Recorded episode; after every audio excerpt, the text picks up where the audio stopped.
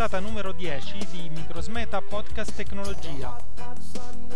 In questa puntata, come nella precedente, che riguardava androidi e robot e che è risultata una delle più scaricate della serie, parleremo di tecnologie non immediatamente disponibili, ma che vedranno la luce in un prossimo futuro.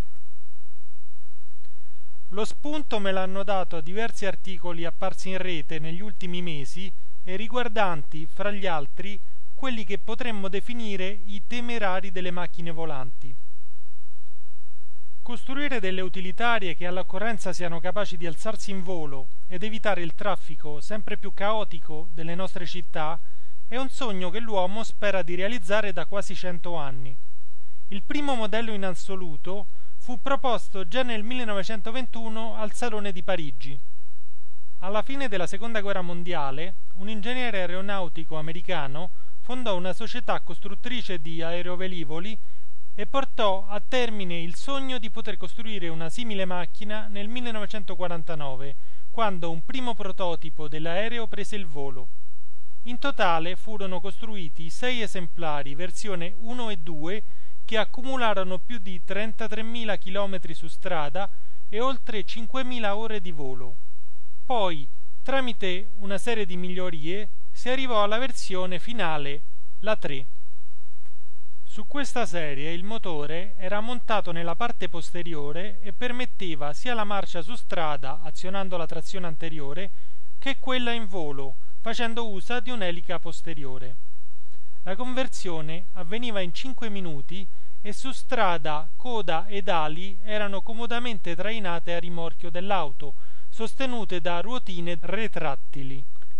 Il sogno di tale auto aereo andò purtroppo dissolto a causa delle restrizioni continue che le leggi americane imponevano per le autovetture. I costi sarebbero lievitati troppo per poterle sedare e l'idea di una costruzione in serie venne abbandonata sebbene la preserie diede prova di buona affidabilità. Nel corso degli ultimi decenni sono stati fatti diversi altri tentativi. Due o tre anni fa sembrava che ad essere riuscito a realizzare un prototipo interessante fosse stato il dottor Moller presentando al pubblico la sua Skycar. Era un progetto ambizioso di aereo dotato di un dispositivo di sospensione attraverso quattro jet in grado di trasportare quattro passeggeri, decollare e atterrare verticalmente ed era abbastanza piccolo per essere guidabile in strada.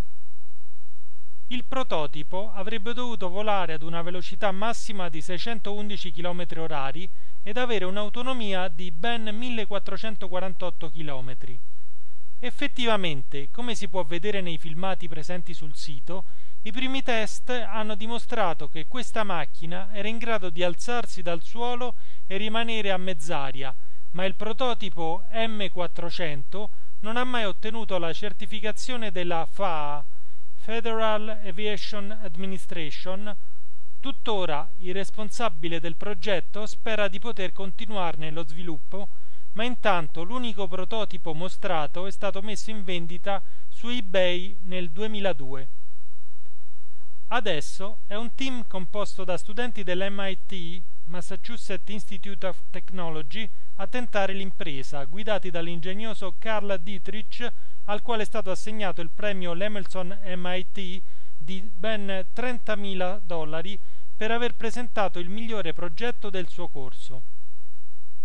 Con la collaborazione del Dipartimento Aerospaziale dell'MIT, Carl ha fondato la società Terrafugia, con l'obiettivo di realizzare entro la fine del 2008 un prototipo funzionante del velivolo poco più di un ultraleggero, chiamato Transition, per poi proporne la commercializzazione già a partire dal 2009.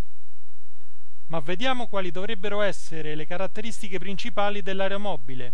I dettagli li potete vedere nella splendida animazione tridimensionale, il cui link, come al solito, lo potete trovare al sito http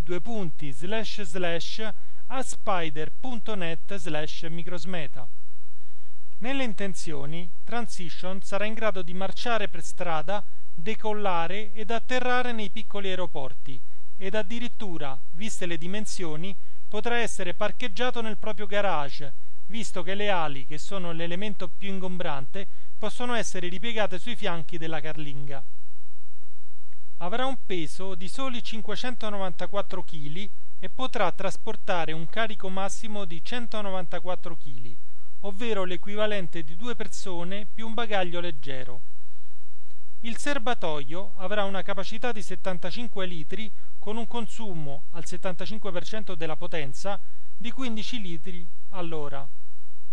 Avrà una velocità di crociera di 193 km/h, una velocità massima di 215 ed andrà in stallo sotto gli 80 km/h. Sarà dotato di un'apertura alare di 8,22 metri ed una larghezza di soli 2,5 metri ad ali chiuse. Sarà alto 2,5 metri e necessiterà di una corsa di decollo di 450 metri. Il motore Rotax 912 ULS da 100 HP è in grado di fornire tutta la potenza necessaria usando una semplice tanica di benzina verde e garantendo al Transition un'autonomia di oltre 800 km. Gli autori del progetto sono così sicuri del loro successo da avere già stabilito il costo del velivolo in 148.000 dollari. È addirittura possibile prenotarlo versando un anticipo del 5%. Certo, visitando il sito si apprende che ancora non è disponibile neanche un prototipo in scala, ma il fatto che dietro al progetto ci sia una università tanto prestigiosa come il Massachusetts Institute of Technology fa sperare in qualcosa di concreto. Prima che la Federal Aviation Administration conceda loro l'autorizzazione, sarà necessario che siano rispettati tutti i requisiti di sicurezza, anche perché senza di essi nessuna compagnia sarebbe disposta ad assicurarli e quindi il velivolo non potrebbe mai essere commercializzato. Ma torniamo adesso con i piedi per terra, nel vero senso della parola, e parliamo di un'altra tipologia di mezzo di trasporto molto più facile da realizzare, si tratta del progetto europeo City Mobile che prevede la realizzazione in tre città europee di taxi e minivan robot, ovvero vetture senza conducente.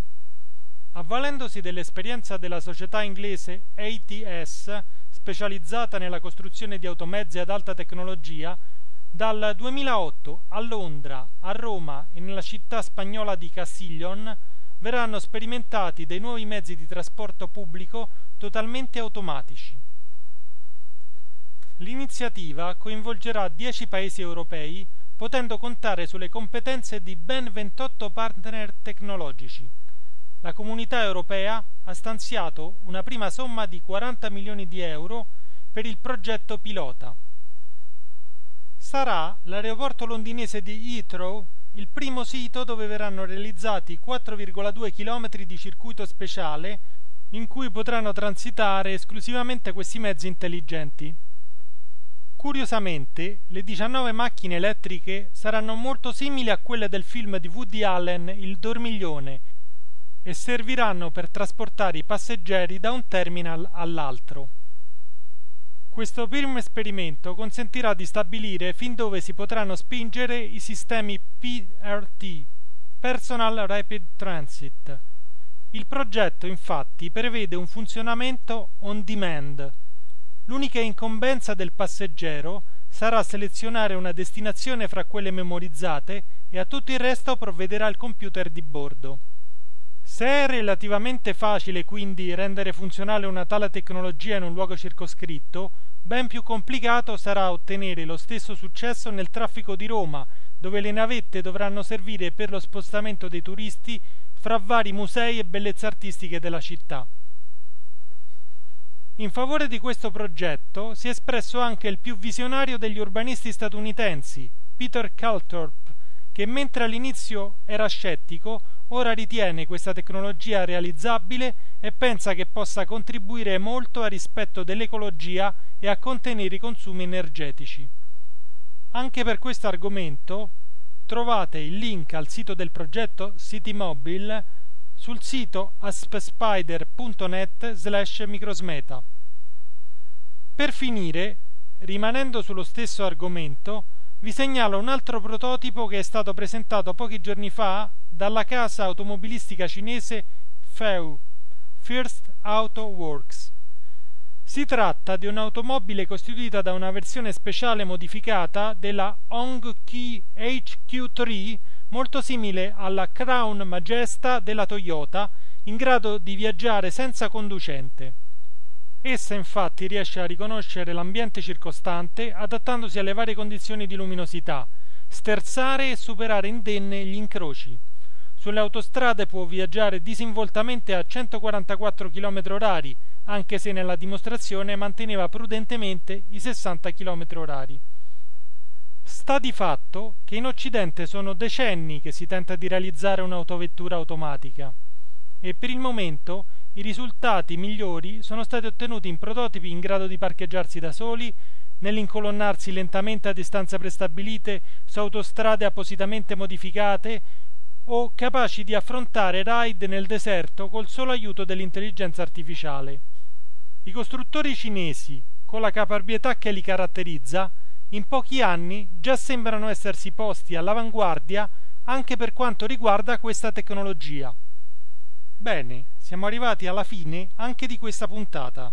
Vi invito, come al solito, ad inviarmi commenti, suggerimenti e critiche all'indirizzo alemor64-hotmail.com a visitare il sito http aspspider.net slash microsmeta dove troverete le news relative anche all'informatica di internet che torneranno presto anche nei podcast e a frequentare il blog aperto a tutti Digital Words raggiungibile da lì vi ricordo che la canzone Caribbean Soul degli Everyman, della sigla, è concessa dagli autori per la libera riproduzione nei podcast ed è scaricabile al sito garageband.com. Ciao a tutti, ci risentiamo se vorrete la prossima puntata.